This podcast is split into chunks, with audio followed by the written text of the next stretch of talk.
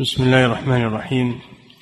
الحمد لله رب العالمين والصلاة والسلام على نبينا محمد وعلى آله وأصحابه أجمعين.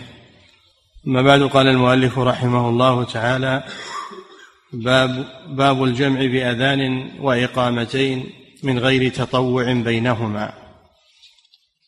بسم الله الرحمن الرحيم. الحمد لله والصلاة والسلام على رسول الله وعلى آله وصحبه هذه الترجمة فيها مسألتان.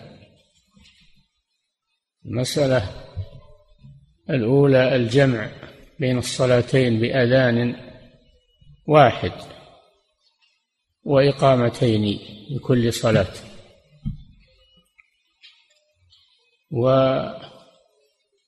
والمسألة الثانية أنه لا يتطوع بينهما ولا بعدهما. وهذا يأتي تفصيله إن شاء الله. باب. باب الجمع بأذان وإقامتين من غير تطوع بينهما. نعم. عن ابن عمر رضي الله عنهما أن النبي صلى الله عليه وسلم صلى المغرب والعشاء بالمزدلفة جميعا كل واحدة منهما بإقامة ولم يسبح بينهما. ولا على إثر واحدة منهما. رواه البخاري والنسائي. نعم هذا الحديث فيه أن النبي صلى الله عليه وسلم جمع بين المغرب والعشاء في مزدلفة حينما أفاض من عرفة. بأذان واحد وإقامتين وأنه لم يتنفل بينهما ولا على إثر واحدة منهما. هذا ما يدل عليه هذا الحديث وهو مطابق للترجمة كما ترون. وفيه أن أن الدافع من عرفة يؤخر. يؤخر صلاة المغرب ويجمعها مع العشاء جمع تأخير إذا وصل إلى مزدلفة. نعم. وعن جابر رضي الله عنه أن النبي صلى الله عليه وسلم صلى الصلاتين بعرفة بأذان واحد وإقامتين وأتى المزدلفة فصلى بها المغرب والعشاء بأذان واحد وإقامتين ولم يسبح بينهما ثم اضطجع حتى طلع الفجر. مختصر ل... نعم. مختصر لأحمد ومسلم والنسائي. نعم وهذا الحديث مثل الذي قبله في أن النبي صلى الله عليه وسلم جمع بين الظهر والعصر جمع تقديم في عرفة بأذان واحد وإقامتين وأنه لم يسبح بينهما يعني لم يصلي لم يصلي نافلة بينهما ولا بعدهما. ففيه دليل على أن من يقصر الصلاة فإنه لا يأتي بالراتبة التي قبلها أو التي بعدها. نعم. ثم اضطجع حتى طلع الفجر. قوله ثم اضطجع أي بات صلى الله عليه وسلم. بات في مزدلفة مباشرة بعد ما صلى العشاء فإنه نام بعدها مباشرة إلى أن طلع الفجر.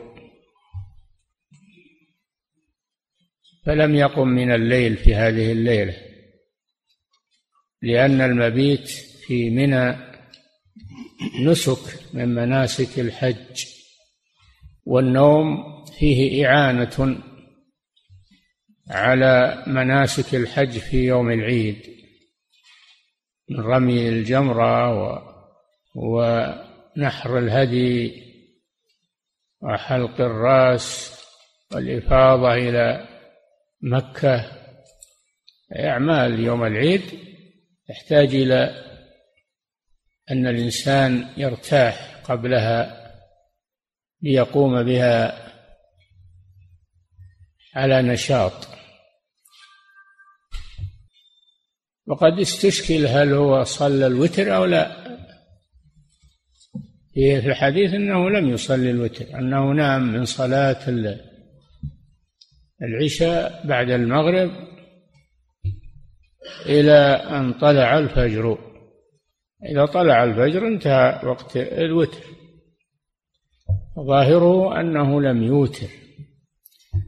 ولكن نظرا إلى الأحاديث الأخرى أن النبي صلى الله عليه وسلم لم يكن يترك الوتر لا حضرا ولا سفرا فإنه يحمل على أنه أوتر وإن لم يذكره الراوي. نعم. وعن أسامة رضي الله عنه أن النبي صلى الله عليه وسلم لما جاء المزدلفة نزل فتوضأ. فأسبغ الوضوء ثم أقيمت الصلاة فصلى المغرب ثم أناخ كل إنسان بعيره في منزله ثم أقيمت العشاء فصلاها ولم يصل بينهما شيئا متفق عليه. وفي لفظ ركب حتى جئنا المزدلفة ثم أقام المغرب ثم أناخ الناس في منازلهم ولم يحلوا حتى أقام العشاء الآخرة فصلى ثم حلوا رواه أحمد ومسلم. وفي لفظ أتى المزدلفة فصلوا المغرب ثم حلوا رحالهم وأعنته ثم صلى العشاء رواه أحمد. نعم وهذا فيه زيادة على ما سبق في أنه لا بأس أن يفرق بين الصلاتين بحط الرحل ومعرفة منزله. ثم صلي العشاء ثم بعد صلاة العشاء يحطون رحالهم في منازلهم التي يريدون أن يبيتوا فيها. ففيه أن الفصل بين الصلاتين المجموعتين بمقدار حط الرحل بمقدار النزول في في المكان ومعرفة المنزل أن هذا لا يؤثر على الجمع. نعم. وفي لفظ أتى المزدلفة فصلوا المغرب ثم حلوا رحالهم وأعنته ثم صلى العشاء. رواه أحمد وهو حجة في جواز التفريق بين المجموعتين في وقت الثانية. يقول المؤلف رحمه الله وهذا الحديث حجة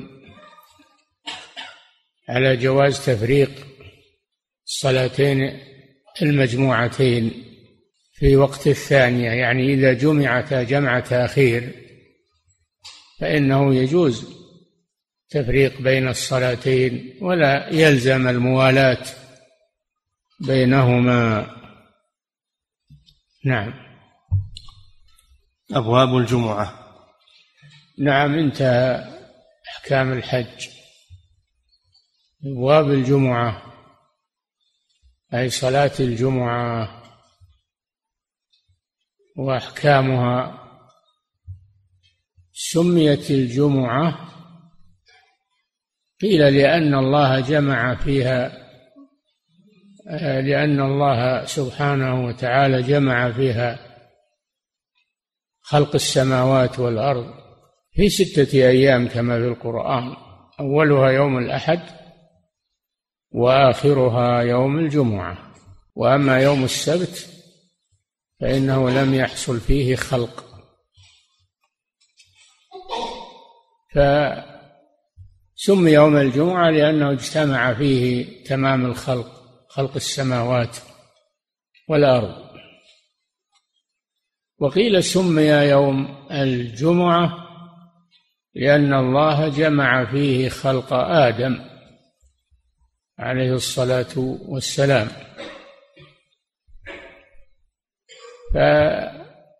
هذا وجه تسميته بيوم الجمعة. وقيل سمي يوم الجمعة لأن الناس يجتمعون فيه للصلاة يجتمعون فيه للصلاة. ولا مانع أن تكون هذه المعاني كلها مقصودة.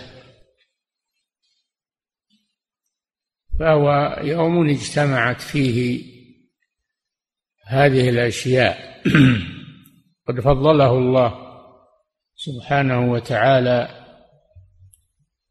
على سائر الأيام وهو أفضل الأيام الأسبوع. وفيه فضائل عظيمة وخصائص عظيمة لا توجد في غيره. أعظمها صلاة الجمعة. وكان في الجاهلية يسمى العروبة يسمى العروبة فلكن في الإسلام سمي يوم الجمعة. يا أيها الذين آمنوا إذا نودي للصلاة من يوم الجمعة أسعوا إلى ذكر الله. فسماه يوم الجمعة. وفي الحديث خير يوم طلعت فيه الشمس يوم الجمعة فيه خلق آدم وفيه أدخل الجنة وفيه أخرج منها وفيه تقوم الساعة وهو يوم عظيم من أيام الأسبوع. وقد شرع الله للأمم يوما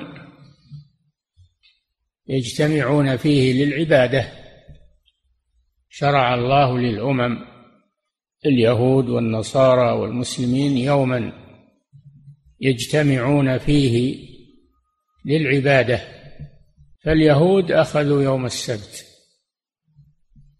أخذوا يوم السبت قالوا لأنه لم يحصل فيه خلق. وقد فرغ الله جل وعلا من خلق السماوات والأرض فيه فلم يحصل فيه خلق. ويزعمون قبحهم الله أن الله استراح فيه أن الله استراح فيه. ويعظمونه. اتخذوه يوما للعبادة يجتمعون فيه. وهم الذين اختاروه. لأنه لم يحصل فيه خلق وأن الله فرغ من خلق السماوات والأرض وأنه استراح يوم السبت. قد رد الله عليهم بقوله تعالى ولقد خلقنا السماوات والأرض وما بينهما في ستة أيام وما مسنا من لغوب يعني من تعب. هذا في رد على اليهود الذين وصفوا الله بأنه تعب وأنه استراح يوم السبت فهم اتخذوه يوم راحة وعبادة. هذا يومهم. اختارت النصارى يوم الأحد. قالوا لأن الله بدأ فيه خلق السماوات والأرض. بدأ فيه خلق السماوات والأرض فهم اتخذوه يوما لعبادتهم. وأضل الله اليهود والنصارى عن هذا اليوم الذي هو يوم الجمعة. اختاره لهذه الأمة. فمن فضائل هذه الأمة أن الله اختار لها يوم الجمعة. أفضل الأيام. وأعظمها فهذا فيه توفيق الله لهذه الأمة. وفيه فضل هذه الأمة على غيرها من الأمم. فهو يوم عظيم وله خصائص اختص بها دون سائر الأيام. من العبادات وإجابة الدعاء وصلاة الجمعة خطبة الجمعة فيه فضائل عظيمة أحكام عظيمة. ذكر ابن القيم من فضائل يوم الجمعة ما يزيد على أربعين فضيلة في زاد المعاد. من أحب أن يراجعها فليراجعها. نعم. أبواب الجمعة باب التغليظ في تركها. تغليظ في ترك صلاة الجمعة وما ورد فيه من الوعيد لأن حضورها فرض عين على كل مسلم. إلا ما استثناه الرسول صلى الله عليه وسلم من المرأة والمسافر والعبد والصبي. أما من عدا ما استثناه فإنه يجب عليه أن يصلي الجمعة مع المسلمين ومن تركها تهاونا لا عذر له فهو متوعد بالوعيد الشديد كما يأتي. فيوم الجمعة يوم عظيم. يجهل كثير من الناس فضله. ويتخذونه يوم راحة وكسل. ولا يأتون للصلاة الجمعة إلا عن تثاقل وعن تأخر. وبعضهم يتخذ يوم الجمعة يوم نزهة ويخرج إلى البر ويترك صلاة الجمعة غير ذلك من التفريط في هذا اليوم العظيم. هذا مع ما يترتب عليه من الوعيد الشديد الذي سيأتي ذكره. نعم. باب التغليظ في تركها. ولهذا قال باب تغليظ. تغليظ العقوبة والنهي تشديد في النهي على من ترك صلاة الجمعة من غير عذر. نعم. باب التغليظ في تركها. عن ابن مسعود رضي الله عنه أن النبي صلى الله عليه وسلم قال لقوم يتخلفون عن الجمعة لقد هممت أن آمر رجلا يصلي بالناس. ثم أحرق على رجال يتخلفون عن الجمعة بيوتهم. رواه أحمد ومسلم. وهذه عقوبة شديدة.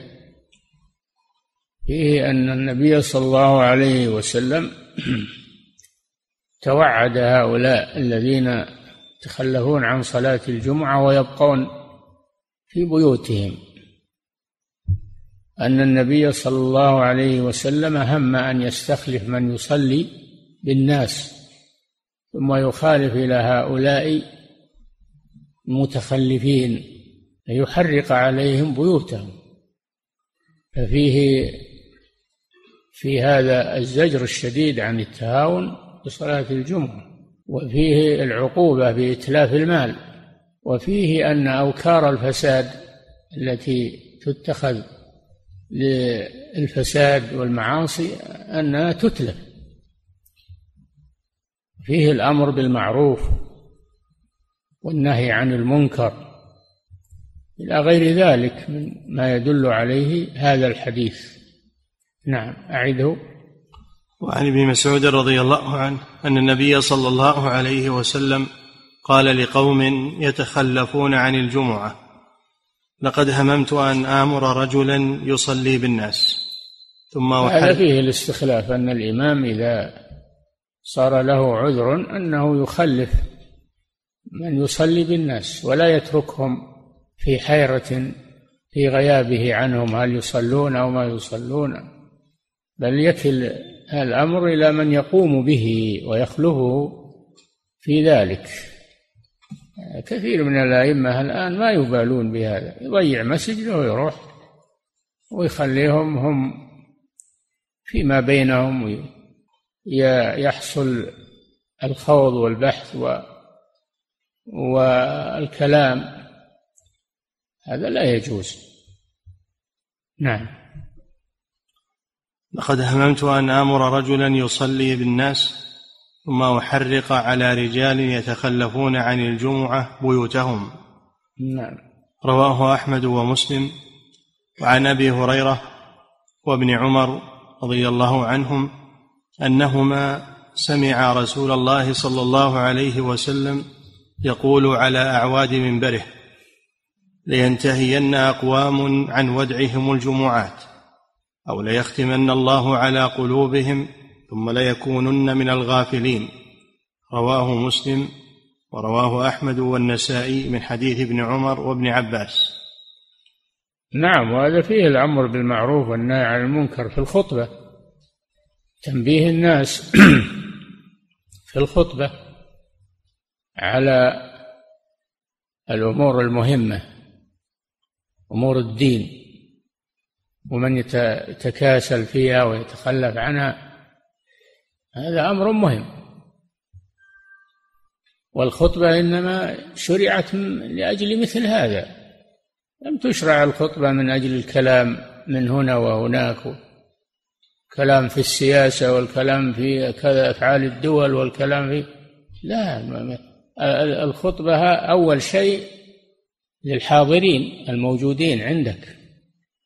ثاني شيء تعالج مشاكلهم التي هم واقعون فيها ولا تروح تجيب مشاكل بعيدة عنهم. ليس لهم يد في حلها ولا في شأنها. ينبغي للخطيب أن يلاحظ هذا. قوله على أعواد منبره فيه أن الخطيب يكون على منبر. كان النبي صلى الله عليه وسلم في الأول يقف على الأرض ويتكي على جذع نخلة. يتكي على جذع نخلة ويقف على الأرض ويخطب. ثم إن امرأة من الأنصار كان لها غلام نجار. فأمرته أن يصنع منبرا للنبي صلى الله عليه وسلم. فصنع المنبر من الأعواد يعني من أعواد الشجر. ف خطب عليه النبي صلى الله عليه وسلم وكان يخطب عليه ثم ينزل ويذهب ويصلي في الوسط.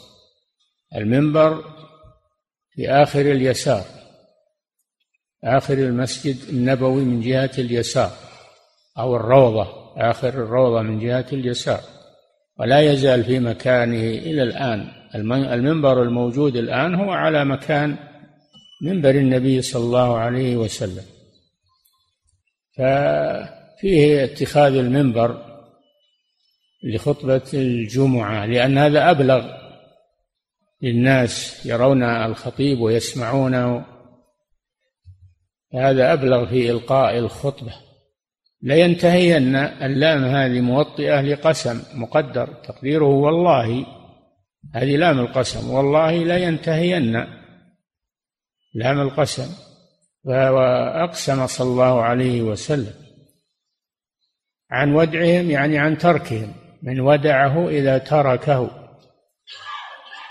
ودعه وودعه كما في قوله تعالى ما ودعك ربك يعني ما تركك لأن المنافقين المشركين لما فتر الوحي قالوا إن الله ودع محمد ودع محمدا وتركه. فشق ذلك على رسول الله صلى الله عليه وسلم. ثم إن الله أتاه الوحي منه. ما ودعك ربك وما قلى. وقد ذكروا بسبب تأخر الوحي أن بيت الرسول كان فيه جرو كلب صغير لم يشعر به الرسول صلى الله عليه وسلم. وفيه صورة الملائكة لا تدخل بيتا فيه كلب ولا صورة. فلما فلما أخبر جبريل رسول الله صلى الله عليه وسلم عن ذلك أزاله. فنزل الوحي. جاء إليه جبريل عليه السلام وجاء بالوحي. ما ودعك ربك؟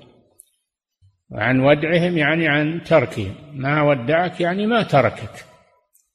ولا قلاك يعني ولا أبغضك كما يقولون. نعم. أو لا يختمن الله على قلوبهم ثم ليكونن من الغافلين. العقوبة يختمن الله على قلوبهم والختم معناه أن أن تغلق أن يغلق على قلوبهم وصول الخير والذكر. يختم عليها مثل ما يختم على الشيء في كيسه. لئلا يخرج منه شيء أو يدخل إليه شيء. قال الله جل وعلا ختم الله على قلوبها هذا في المنافقين وعلى سمعهم. ختم الله على قلوبهم وعلى أبصارهم وعلى سمعهم وعلى أبصارهم غشاوة. نسأل الله العافية. الختم والران بل ران على قلوبهم كلها إغلاق للقلب. لا يصل إليه حياة ولا نور. وهذا يكون قلب الكافر وقلب المنافق. نسأل الله العافية. فدل على أن التأخر عن صلاة الجمعة من غير عذر أنه سبب لأن يختم الله على قلب المسلم. فبعد ذلك لا يتأثر بخير ولا يصل إليه نور. لأنه أغلق أغلق عليه كما يغلق الكيس بالختم عليه. هذا وعيد شديد تخلف عن صلاة الجمعة. نعم.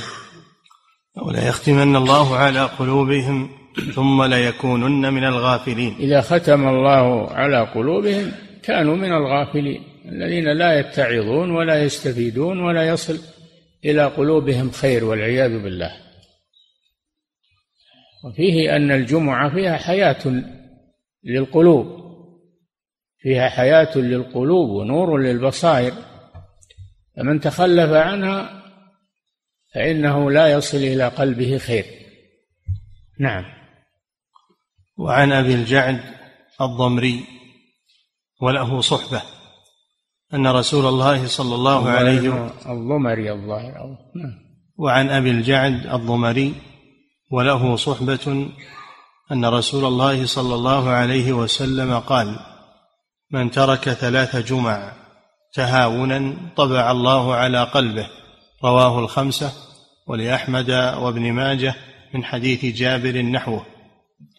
في الحديث الذي قبل لينتهين أقوام عن ودعهم الجمعات.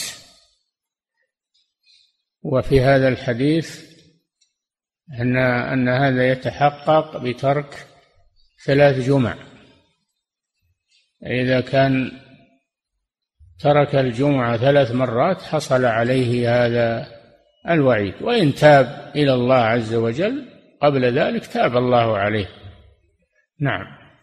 من ترك ثلاث جمع تهاونا تهاونا. أما من تركها لعذر ليس عليه حرج. نعم. طبع الله على قلبه رواه الخمسة ولأحمد وابن ماجه من حديث جابر نحوه. باب باب من تجب عليه ومن لا تجب. نعم عرفنا إذا الوعيد الشديد على من ترك صلاة الجمعة من غير عذر. وأنه إذا تكرر ذلك منه إلى ثلاث جمع فإنه يختم على قلبه. هذه عقوبة شديدة. نسأل الله العافية. بقي أن نعرف من تجب عليه صلاة الجمعة أو من يعذر بترك صلاة الجمعة. نعم. باب من تجب عليه ومن لا تجب. عن عبد الله. تجب عليه الجمعة ومن لا تجب من أصحاب الأعذار. نعم. عن عبد الله بن عمرو رضي الله عنهما عن النبي صلى الله عليه وسلم قال الجمعة على من سمع النداء. رواه أبو داود والدار قطني. على من تجب الجمعة؟ تجب على من سمع النداء لها. قال تعالى يا أيها الذين آمنوا إذا نودي للصلاة من يوم الجمعة. فاسعوا إلى ذكر الله. وذروا البيع. فأوجب السعي يعني الذهاب إلى صلاة الجمعة إذا أذن الأذان الذي عند جلوس الإمام على المنبر. الأذان الأخير. هذا هو الذي كان على عهد النبي صلى الله عليه وسلم.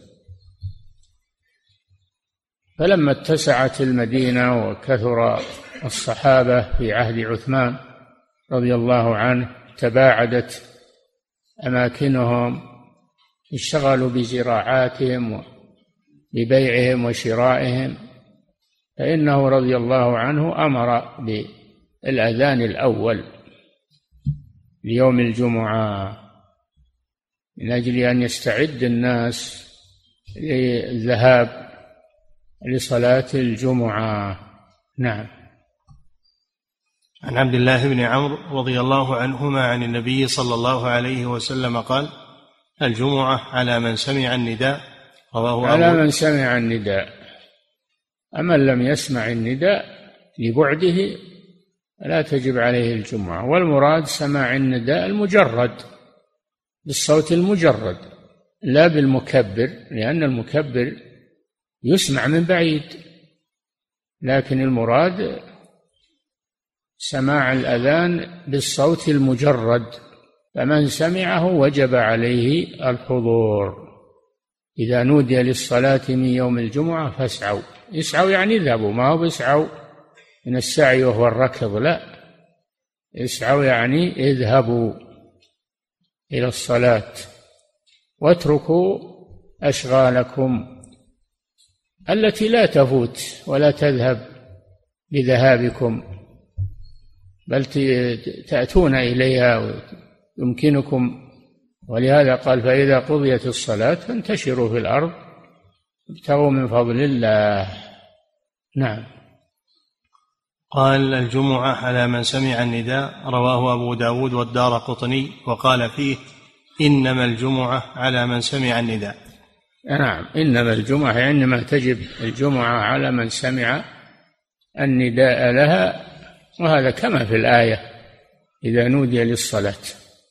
والمراد كما سمعتم أن سماع الصوت المجرد لا بالآلة فإنه يجب عليه الذهاب للصلاة. نعم. وعن حفصة رضي الله عنها أن النبي صلى الله عليه وسلم قال رواح الجمعة واجب على كل محتلم. رواه النسائي. رواح الجمعة يعني الذهاب إليها الرواح وذلك بعد زوال الشمس.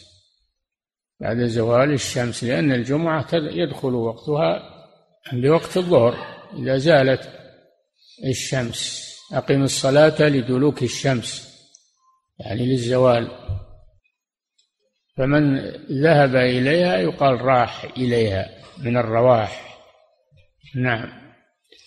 رواح الجمعة واجب على كل محتلم. واجب على كل من بلغ محتلم يعني بلغ سن الحلم وهو الإنزال. هذا أحد علامات البلوغ. أحد علامات البلوغ. إنزال المني. هذا أول علامات البلوغ. وهناك علامات يأتي ذكرها إن شاء الله. فمحتلم يعني بلغ الحلم بالإنزال. فدل بمنطوقه على وجوب الجمعة على البالغ. ودل بمفهومه على أنها لا تجب على الصبي. على انها لا تجب على الصبي الذي هو دون سن البلوغ وإنما يذهب به وليه نافلة يكون نافلة له وأيضا يتربى على حضور الصلاة. نعم. وعن طارق بن شهاب رضي الله عنه عن النبي صلى الله عليه وسلم قال الجمعة حق واجب على كل مسلم في جماعة إلا أربعة. حق واجب حق وواجب تأكيد. لأن الحق واجب. الحق قد يكون مستحبا وقد يكون واجبا. فهذا حق واجب وليس مستحبا على كل مسلم. أما الكافر فلا تجب عليه ولا تصح منه. لا تصح منه لأن من شرط وجوب الصلاة الإسلام. فالمسلم فالكافر لا تصح منه العبادة. لا تصح منه العبادة حتى يسلم. نعم. على كل مسلم في جماعة. في جماعة يشترط للجمعة الجماعة. يشترط للجمعة الجماعة. أما الفرد الواحد فلا تجب عليه أن ولا يجب عليه أن يقيم الجمعة إنما إذا كانوا جماعة والجماعة من اثنين فأكثر. الجماعة من اثنين فأكثر لكن الجمعة ثلاثة. الجماعة للصلوات الخمس من اثنين فأكثر وأما الجمعة فمن ثلاثة فأكثر. واحد يخطب واثنان يستمعان لأنه ليس لعدد الجمعة حد محدود على الصحيح من أقوال أهل العلم بل كل من تنعقد بهم صلاة الجماعة تنعقد بهم صلاة الجمعة. هذا هو الصحيح. قلوا أو كثروا. نعم. الجمعة حق واجب على كل مسلم في جماعة إلا أربعة. إلا أربعة يعذرون لترك صلاة الجمعة. انتبهوا له. نعم. عبد مملوك. العبد المملوك لأن منافعه لسيده فخفف الله عنه لئلا يجتمع عليه عملان وحقان حق آه، السيد وحق الله عز وجل. الله خفف عنه فأسقط عنه وجوب صلاة الجمعة. نعم. أو امرأة. الثاني المرأة المرأة ليس عليها صلاة الجمعة وليس عليها صلاة جماعة إنما هذا في حق الرجال. نعم. أو صبي. الثالث الصبي كما سبق كل محتلم نعم. أو مريض. أو الرابع المريض الذي لا يستطيع الحضور. ليس عليه صلاة الجمعة لكن إذا تحمل المشقة وحضر فإنها تصح منه ويؤجر عليها. هؤلاء هم الذين لا تجب عليهم. وكذلك المسافر كما يأتي والخامس. نعم. رواه أبو داود وقال طارق بن شهاب قد رأى النبي صلى الله عليه وسلم ولم يسمع منه شيئا. طارق بن شهاب ثبتت له الصحبة لأنه رأى النبي صلى الله عليه وسلم وهو مؤمن ولكن لم يسمع من الرسول. فهذا الحديث يكون إذن مرسل. يكون هذا الحديث مرسل نعم. مرسل صحابي يعني مرسل صحابي نعم. وعن أبي هريرة ما هو مرسل تابعي مرسل صحابي نعم. وعن أبي هريرة رضي الله عنه عن النبي صلى الله عليه وسلم قال ألا هل عسى أحدكم أن يتخذ الصبة من الغنم على رأس ميل أو ميلين فيتعذر عليه الكلأ فيرتفع ثم تجيء الجمعة فلا يجيء ولا يشهدها وتجيء الجمعة فلا يشهدها وتجيء الجمعة فلا يشهدها حتى يطبع على قلبه رواه ابن ماجه. نعم هذا فيه أن الإنسان قد يكون له شيء من الماشية من الغنم مثلا فيذهب معها للفلات يلتمس لها الرعي. وهذا يغيبه عن صلاة الجمعة يغيبه عن صلاة الجمعة. والله جل وعلا قال يا أيها الذين آمنوا لا تلهكم أموالكم ولا أولادكم عن ذكر الله ففيه النهي عن الانشغال بالأموال عن الصلاة. وأن من شغله المال عن الصلاة يختم على قلبه. نعم. أعده. وعن أبي هريرة رضي الله عنه عن النبي صلى الله عليه وسلم قال ألا هل عسى أحدكم أن يتخذ الصبة من الغنم؟ نعم. على رأس ميل أو ميلين. على رأس ميل أو ميلين. والميل ألف ذراع. الميل الواحد ألف ذراع. نعم. فيتعذر عليه الكلأ فيرتفع. تعذر عليه الكلأ لغنمه فيرتفع إلى مكان آخر ويبعد في طلب في طلب الكلأ. نعم. ثم تجيء الجمعة فلا يجيء ولا يشهدها. وتجيء الجمعة فلا يشهدها. وتجيء يتكرر عنه يتكرر غيابه عن الجمعة. نعم. وتجيء الجمعة فلا يشهدها حتى يطبع على قلبه. رواه ابن ماجه. كما سبق ليختمن الله على من ترك ثلاث جمع تهاونا طبع الله على قلبه. ففي أن الإنسان لا ينشغل بالمال. ما, ما ليس المراد أنه يترك المال ولا المراد أنه ما ينشغل به عن العبادة والواجب بل يجعل في المال من يقوم به ومن ينوب عنه في ذلك. نعم. وعن الحكم عن مقسم عن ابن عباس رضي الله عنهما قال بعث رسول الله صلى الله عليه وسلم عبد الله بن رواحة في سرية فوافق ذلك يوم الجمعة. قال فقدم أصحابه وقال أتخلف فأصلي مع النبي صلى الله عليه وسلم الجمعة ثم ألحقهم. قال فلما صلى رسول الله صلى الله عليه وسلم رآه فقال ما منعك أن تغدو مع أصحابك؟ فقال أردت أن أصلي معك الجمعة ثم ألحقهم. قال فقال رسول الله صلى الله عليه وسلم لو أنفقت ما في الأرض ما أدركت غدوتهم. رواه أحمد والترمذي.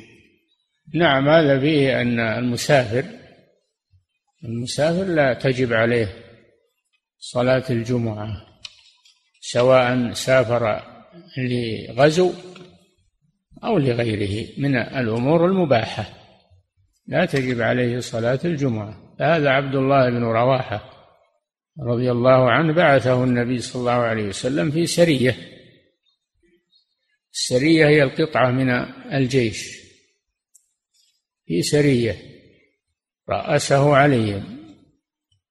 فعبد الله بن رواحة لرغبته في الخير شح في الصلاة مع النبي صلى الله عليه وسلم. يريد الأجر ثواب وقال إنه هذا لا يمنعه من الخروج. فيصلي مع الرسول صلى الله عليه وسلم ثم يلحق بالسرية. اجتهاد منه رضي الله عنه وحرص منه على الخير.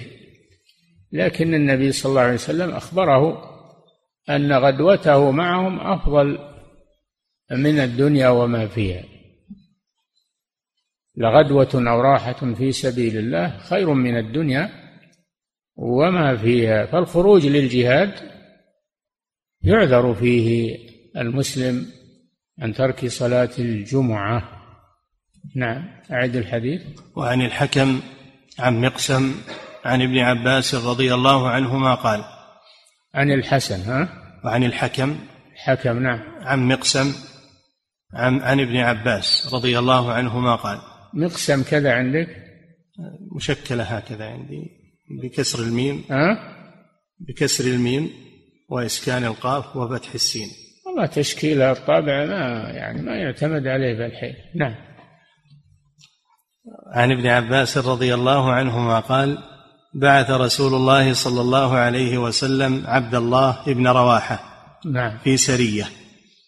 عبد الله بن رواحة من أكابر الأنصار رضي الله عنه وكان من الشعراء المدافعين عن رسول الله صلى الله عليه وسلم بشعرهم. نعم. بعث عبد الله بن رواحة في سرية فوافق ذلك يوم الجمعة. قال فقدم أصحابه وقال أتخلف فأصلي مع النبي صلى الله عليه وسلم الجمعة ثم ألحقهم. قال فلما صلى رسول الله صلى الله عليه وسلم رآه فقال ما منعك أن تغدو مع أصحابك؟ فقال أردت أن أصلي معك الجمعة ثم ألحقهم. قال فقال رسول الله صلى الله عليه وسلم لو أنفقت ما في الأرض ما أدركت غدوتهم. رواه أحمد والترمذي. نعم هذا فيه أن الفضائل تختلف. الفضائل تختلف ففضيلة الخروج في سبيل الله أفضل من حضور الجمعة مع رسول الله صلى الله عليه وسلم. فعبد الله بن رواحة يريد فضل الصلاة مع الرسول صلى الله عليه وسلم وهذا حق طيب ولكن خروجه للجهاد أفضل من بقائه للصلاة مع النبي صلى الله عليه وسلم. هذا فيه ترجيح بعض الفضائل على بعض. نعم والحديث يدل على أن المسافر ليس عليه جمعة. نعم. وقال شعبة لم يسمع الحكم من مقسم إلا خمسة أحاديث وعدها وليس هذا الحديث فيما عده. يعني يكون فيه انقطاع الله أعلم. نعم. وعن عمر بن الخطاب رضي الله عنه نقف على هذا. نعم.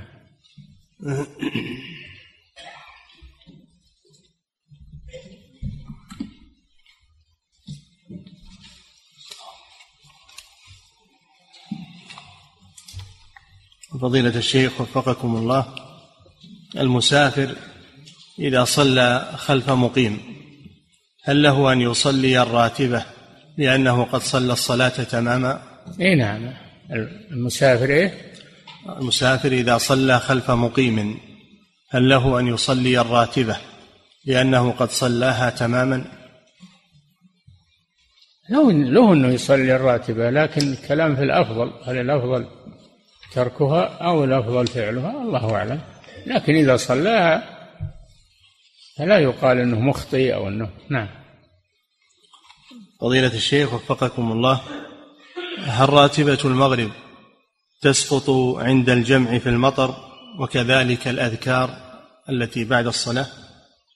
نعم تسقط صلاة راتبة المغرب تسقط إذا جمع للمطر وتكون صلاة راتبة العشاء يصلي راتبة العشاء. نعم وأما راتبة المغرب فإنها تسقط. نعم. فضيلة الشيخ وفقكم الله. يقول إذا أقمت في بلد أقل من أربعة أيام فهل يجب علي أن أصلي في المسجد جماعة وكذلك أصلي صلاة الجمعة أم هو من باب الاستحباب؟ لا تصلي مع مع الجماعة. لقوله تعالى آه، لقوله تعالى في لقوله صلى الله عليه وسلم من سمع النداء فلم يجب فلا صلاة له إلا من عذر. وتصلي مع الجماعة تجيب النداء. ولا تقول أنا مسافر وبأقصر وهم بيتمون صل يجب عليك الحضور والصلاة معهم. تقيم أربعة أيام أو أقل أو أكثر. نعم. فضيلة الشيخ وفقكم الله.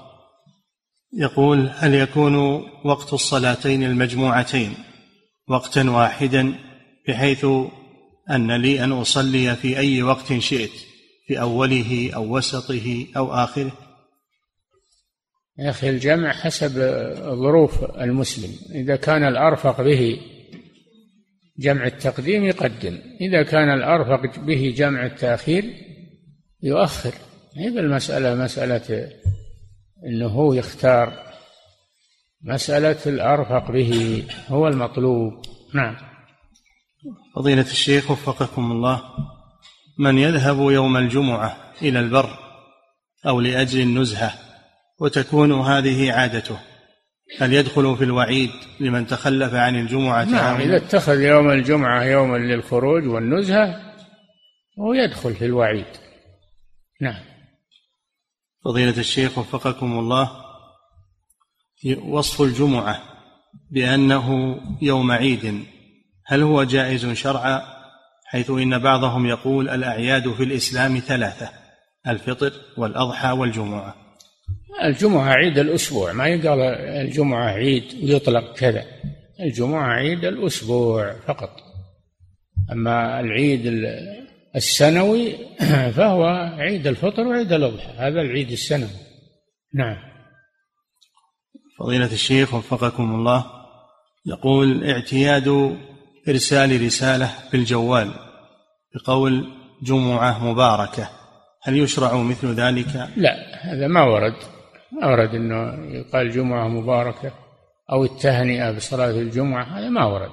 إنما نحدث شيء باستحساننا وبرأينا. نعم. فضيلة الشيخ وفقكم الله في قول المؤلف رحمه الله وهو حجة في جواز التفريق بين المجموعتين في وقت الثانية. هل وقت يفهم؟ الثانية أوسع أوسع في التفريق أوسع في التفريق بين الصلاتين من جمع التقديم. ما في شك. فالتفريق بين المجموعتين في الوقت في التأخير الوقت الثاني أوسع. نعم. ثم يقول حفظك الله وهل نأخذ من هذا أنه لا يجوز التفريق بين المجموعتين في وقت الأولى؟ أضيق والوقت الأولى أضيق من التفريق في وقت الثانية. لأن التفريق بينهم فوت الجمع ما يسمى جمع. نعم الجمع ان تكون هذه على إثر هذه. نعم. فضيلة الشيخ وفقكم الله. يقول لدي أخ مفرط في الصلوات الخمس. يصلي بعض الأوقات ويكون صلاته أيضا خارج الوقت وكذلك يفرط في صلاة الجمعة وتتكرر عليه الجمع وهو لا يحضرها. يقول ما نصيحتكم لي وله في ذلك؟ هذا ليس بمسلم اللي تعمد ترك صلاة الفريضة وصلاه الجمعة يتعمد هذا ويتكرر منه هذا ليس بمسلم. ما هو بهواه بغى صلى وبغى ما صلى. ما تصح صلاته اللي صلاها. الله جل وعلا قال والذين هم على صلاتهم دائمون حافظوا على الصلوات الصلاة الوسطى. حافظوا على الصلوات. والذين هم على صلاتهم يحافظون. والذين هم على صلاتهم دائمون. المسألة؟ بهواكم بغيت تصلي وبغيت ما تصلي. إذا تعمدت ترك وقت واحد تعمدته فإن هذا كفر. يحتاج إلى أنك تتوب. وتصلي بعد ما تتوب إلى الله عز وجل. نعم. فضيلة الشيخ وفقكم الله. يقول بعض خطباء المساجد يعلن بأن خطبته القادمة موضوعها مناسب للنساء مثلا ويقول هناك مكان مخصص للنساء فمن أرادت الحضور فلتحضر. يقول هل هذا مشروع؟ وهل لا جاء ما هو مشروع. هذا ما هو مشروع. لكن هؤلاء يجتهدون اجتهادات ما سبقوا إليها. لا يجوز هذا. إذا فتح هذا الباب كل يبي يجتهد ويجيب له أشياء ما سبق إليها. نحن على جادة على جادة السلف الصالح على الكتاب والسنة. ما نحدث شيء من عندنا. فينبغي ترك مثل هذه الإعلانات وهذه الأشياء. النساء إن حضرت فيه تستمع مع الرجال وما حضرت فليس عليها حرج. نعم. فضيلة الشيخ وفقكم الله. يقول هل يجوز للخطيب أن يخطب في مسجدين مختلفين في يوم واحد من أجل قلة الخطباء في بلده؟ لا إذا صلى الجمعة وخطب فيها ينتهي ما يكررها. ما يكررها. ويجب أنه, أنه يعين للجوامع خطبا ولا يكون واحد يصلي بالجوامع كلها يطلع من ذا ويدخل في ذا. أنا قلت لكم هذه اجتهادات جديدة. ما إذا فتحناها ظلت الأمة هذه الاجتهادات هذه. لا يجوز هذا. نعم. فضيلة الشيخ وفقكم الله يقول إذا سمع أحد نداء الجمعة عن طريق مكبر الصوت وكان بعيدا لكن إذا إذا سمع أحد نداء الجمعة عن طريق مكبر الصوت نعم. وكان بعيدا لكن عنده سيارة. هل تجب عليه الذهاب؟ لا ما يجب عليه الذهاب لكن إذا أراد الفضل والخير يذهب. أما الوجوب لا ما يجب عليه. نعم. فضيلة الشيخ وفقكم الله يقول كثير من المسلمين في بلاد الغرب لا يصلون الجمعة لأنه لا يسمح لهم بالخروج من الوظيفة وإجازتهم الأسبوعية تقع في يوم السبت والأحد. فما الحكم في ذلك؟ الحكم أنهم يكيفون عملهم ووظائفهم على موجب دينهم ما هو على موجب نظام الكفار. فإذا إذا كان العمل ما يسمح لك بصلاة الجمعة وحولك مسجد تصلى فيه الجمعة لا تشتغل بهالعمل هذا. رح التمس عمل غيره. ودينك ألزم عليك من من العمل. نعم. فضيلة الشيخ وفقكم الله بقول الرسول صلى الله عليه وسلم الجمعة على من سمع النداء. هل يؤخذ منه أن الأصم لا تجب عليه الجمعة؟ لا من قال هذا؟ لا أصلا تجب عليه الجمعة بحيث أنه يسمع النداء لو كان صحيحا. حيث أنه لو كان صحيحا يسمع النداء فتجب عليه الجمعة. نعم. فضيلة الشيخ وفقكم الله. يقول أحد الدعاة يقول إننا لا نبدع عثمان رضي الله عنه ولكن نقول إن الأذان الأول يوم الجمعة بدعة. يقول ما حكم قوله هذا؟ هذا هو البدعة. الرجل هذا هو البدعة وهو المبتدع. يجب يحفظ لسانه عن مثل هذا الكلام. عثمان خليفة راشد وقد قال صلى الله عليه وسلم عليكم بسنتي سنة الخلفاء الراشدين المهديين من بعدي. هذا يعني من حرصه على السنة يبدع الصحابة يبدع الخلفاء. هذا من حرصه على السنة. هل السنة هكذا؟ نسأل الله العافية. هذا من الجهل وعدم معرفة البدع من السنن نعم. فضيلة الشيخ وفقكم الله هل اتخاذ يوم الجمعة إجازة أسبوعية فيه تشبه بالكفار؟ ما يتخذ ما يجوز اتخاذ يوم الجمعة إجازة أسبوعية ما يجوز. لكن يتفرغون الناس لصلاة الجمعة يعفون من العمل الوظيفي ويخفون من العمل التجاري لأجل صلاة الجمعة. ما معناه أنه اتخذوه يوم نزهة؟ نعم. فضيلة الشيخ وفقكم الله. يقول ما حكم إطالة خطبة الجمعة أحيانا تصل إلى ساعة؟ مع العلم أن كثيرا من المصلين لا يعلمون ما يقول أو لا مع العلم أن كثيرا من المصلين لا يمانعون في إطالته. يقول هذا لا يصلح خطيب ولا يجوز تعيينه خطيبا. هذا خلاف السنة. خطب الرسول صلى الله عليه وسلم موجودة الآن مدونة كلمات معدودات مباركات. وقال صلى الله عليه وسلم إن قصر خطبة إن قصر خطبة الرجل وطول صلاته مئنة من فقهه أي علامة على فقهه. فأطيلوا الصلاة وأقصروا الخطبة. هذا مخالف لسنة الرسول صلى الله عليه وسلم. وليست هذه خطبة. هذه يمكن نسميها محاضرة. والجمعة ما هي بوقت محاضرة وقت خطبة. في فرق بين الخطبة وبين المحاضرة. ثم قد تكون هذه الخطبة اللي ساعة أو ساعة ونصف ما فيها فائدة.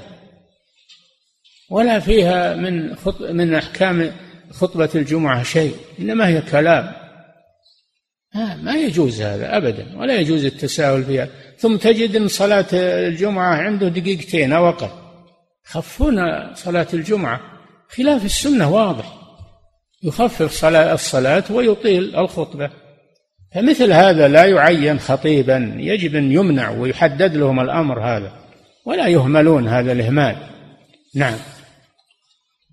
فضيلة الشيخ وفقكم الله. الكبير العاجز. الكبير العاجز عن حضور الجماعة. هل الأفضل في حقه أن يتحامل على نفسه؟ ويحضر إليها بالعربية أو له أن يترخص برخصة الله في ذلك. هو مرخص له لكن إذا أراد أنه يحصل على الفضيلة ولا يحصل عليه ضرر من الحضور هذا خير خير له. نعم. فضيلة الشيخ وفقكم الله هذا رجل يسكن في حي جديد يقول ولا يوجد فيه مساجد ولكن نعم. رجل يسكن في حي جديد ولا يوجد فيه مساجد ولكن يقول نسمع النداء من المساجد الأحياء المجاورة عن طريق مكبر الصوت. هل يجب علينا الذهاب إلى تلك الأحياء؟ وهذا في بلاد المسلمين حي ما فيه مسجد ما يصلح هذا ولا يجوز لهم هذا. حي ما فيه مسجد ما يصلح هذا أبدا. يجب يراجع شؤون المساجد يفتحوا له ولو مصلى ما هو لو مبني لو مثلا ساحة وفيها منبر. ولا يتركون صلاة الجمعة. يشوفون خطة ما فيها بناء ويصلون فيها الجمعة. ما ما يتركون صلاة الجمعة. نعم. فضيلة الشيخ وفقكم الله يقول هناك مجموعة ظهرت تقول لا نصلي الجمعة إلا خلف إمام عادل. فيتركون الجمعة بذلك. لأنهم ما هم مصلين ذولا. لأنهم ما هم مصلين يتلمسون الأعذار. هذا قول أهل الضلال. الشيعة يقولون إحنا ما نصلي إلا خلف إمام معصوم. يعني حتى الجماعة ما يصلون. يقولون ما بعد جاء الإمام المعصوم. نصلي وراه الجمعة والجماعة. لا مثلهم. هذا شبيه بهم. نعم. فضيلة الشيخ وفقكم الله. يقول السائل في المدارس ينتهي الدوام بعد أداء الجماعة في المساجد فينزل الطلاب إلى المصلى. السؤال يقول هل نؤذن أم نكتفي بالإقامة؟ يكتفي بالإقامة لأنك لو أذنت شوشت على الناس لكن تأذن أذان ما يتمدد صوته ولا يسمع لا بأس. أما تأذن أذان للميكروفون أو لا, لا يصلح هذا لأنه يشوش على الناس. نعم. نعم.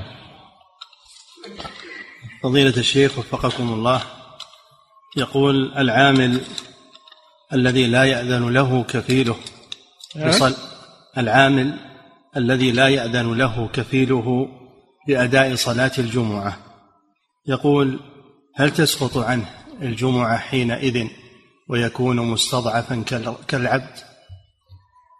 لا الصلاة مستثنات ما أحد يأخذها ما أحد يأخذ وقتها. إلا إذا كان هذا حارس على شيء يضيع لو ذهب يبقى في مكانه يصلي في مكان الحراسة. أما إذا كان ما هو حارس على شيء وإنما يبيه يشتغل شغل العمال هذا ما, ما, ما يجوز ولا يمكن هذا. هذا ما يمكن من العمل هذا. الصلاة الصلاة ما أحد يأخذ وقتها أبدا. نعم. فضيلة الشيخ وفقكم الله هذا سائل يقول أحيانا نكون في اجتماع مع بعض المسؤولين وقد نؤخر الصلاة صلاة الظهر لمدة ساعة. فهل فعلنا هذا صحيح مع أنه أمثل الوزارة التي أعمل فيها في مثل هذه الأمور في اجتماعات خارجية وداخلية؟ هل يجوز لي هذا التأخير؟ شيء يجب أن تكيف الاجتماعات مع الصلاة. صلى اما قبلها ولا بعدها. لكن لو قدر إنه شيء عارض يعني حصل شيء عارض واستغرق منهم الوقت فلا بأس في الشيء العارض اللي ما هو عادة أما شيء مخطط له دائما أنه في وقت الصلاة هذا ما يجوز. والحكومة ما ترضى بهذا أيضا. الحكومة ما ترضى بهذا. نعم. فضيلة الشيخ وفقكم الله يقول بعد الأذان الأول هل يسن أداء ركعتين؟ نعم. بعد الأذان الأول يوم الجمعة هل يسن أداء ركعتين؟ إذا صار بينهن زمان صلى اللي تبي ما يخالف. أما إذا صار مثل ما هو في بعض في بعض البلاد هذا عند هذا ما بينهن وقت. هذا الأذان الأول ما له ما له قيمة. إذا كان ما قدم بوقت يستعد الناس ويحضرون فالأذان الأول ما له قيمة. إذا سكت عن الأذان الأول بدأ بالأذان الثاني هذا ما له قيمة الأذان الأول. وليس هو الغرض المطلوب أبدا. نعم. فضيلة الشيخ وفقكم الله يقول بالنسبة لصلاة الجمعة ما الضابط في طول الصلاة. نعم. بالنسبة لصلاة الجمعة يقول ما الضابط في طول الصلاة المسنون.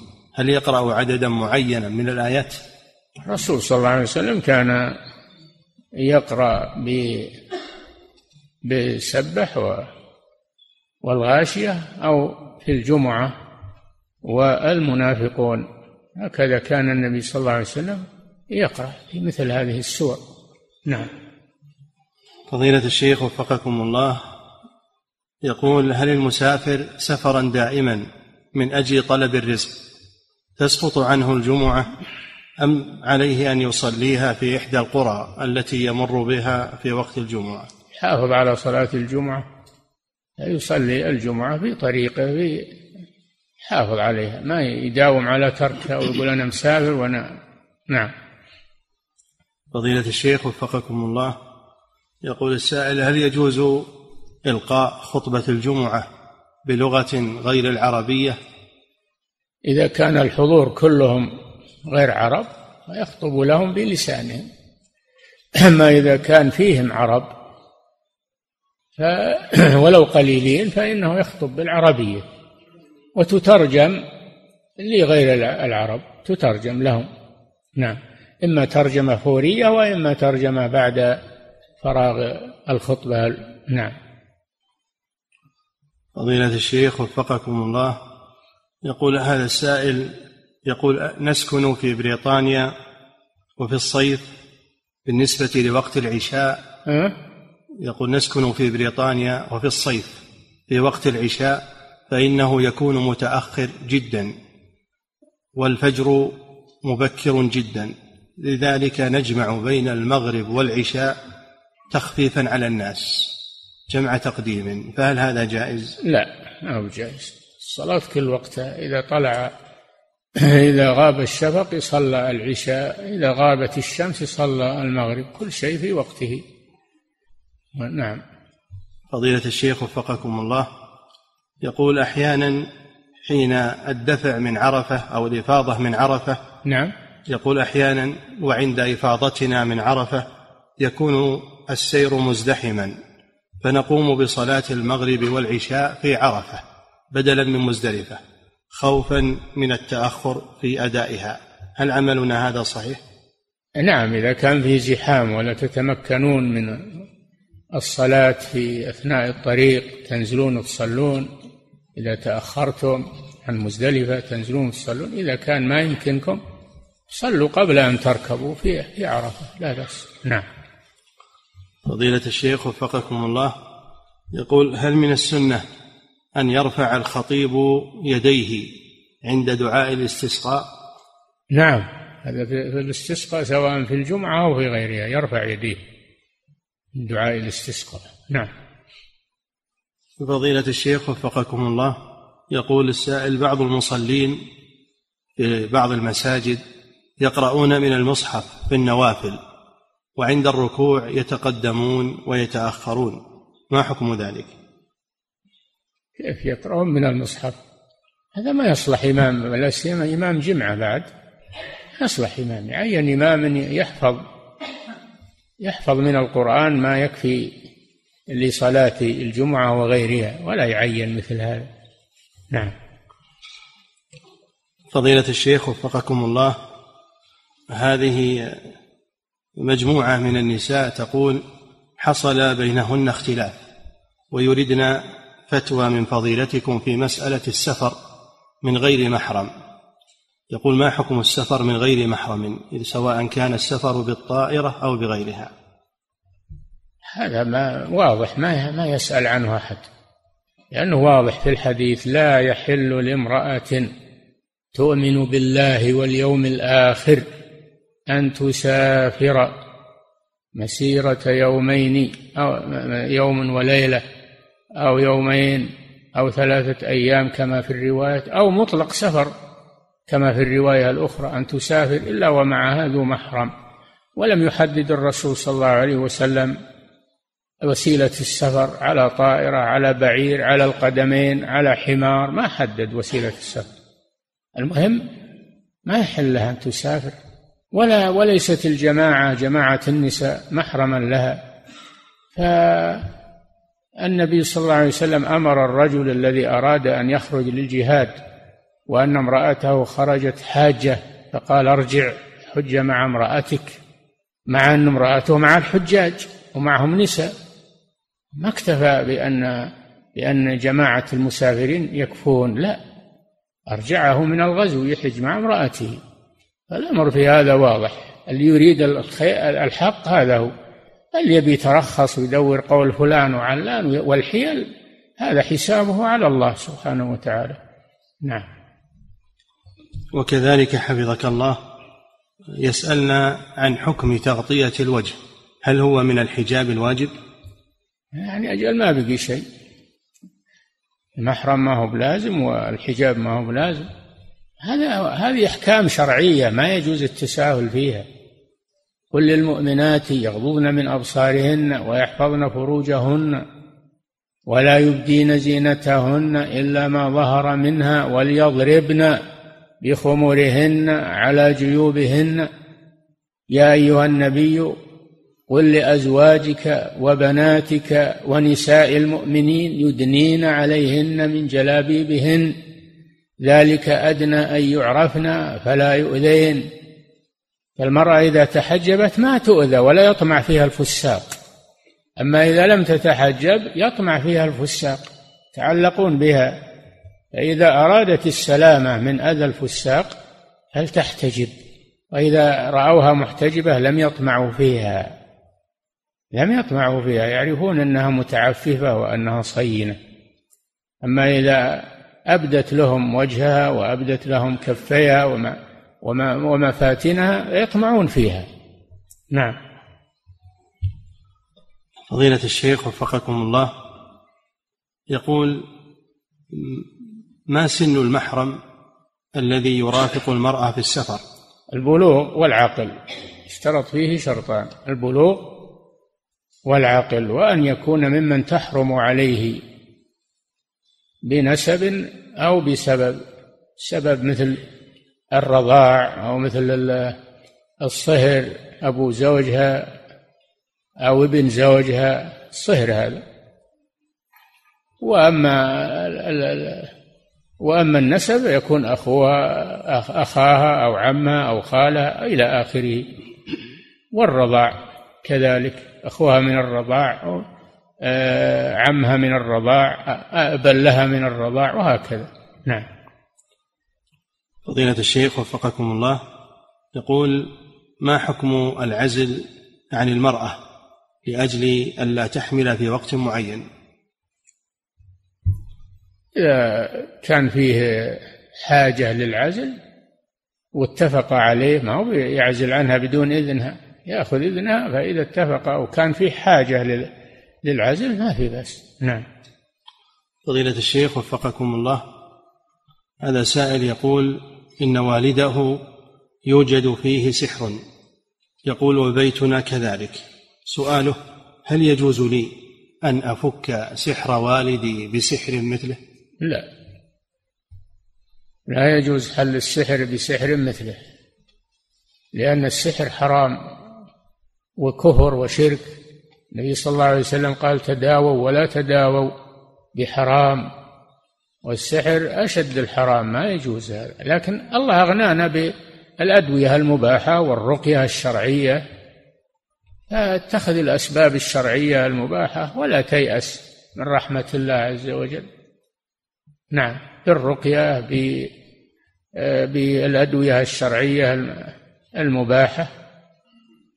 ما أنزل الله داء إلا أنزل له دواء. علمه من عمله من علمه وجهله من جاهل إن الله لم يجعل شفاءكم فيما حرم عليكم. نعم. فضيلة الشيخ وفقكم الله هذا سائل يقول هل يجب على المرأة أن تقضي ما عليها من صيام رمضان الذي أفطرته بسبب الإرضاع بعد فطامها لطفلها. هل هل يجب على المرأة أن تقضي ما عليها من صيام رمضان الذي أفطرته بسبب إرضاعها بعد أن تفطم طفلها؟ يجب عليها القضاء لأن رمضان ركن من أركان الإسلام لكن إذا أفطرت لعذر شرعي وزال العذر فإنها تقضي ما أفطرته. لا تبرأ ذمتها إلا بذلك. نعم. وفضيلة الشيخ وفقكم الله يقول هل تجب زكاة الذهب الذي هو معد للزينة إذا بلغ نصابا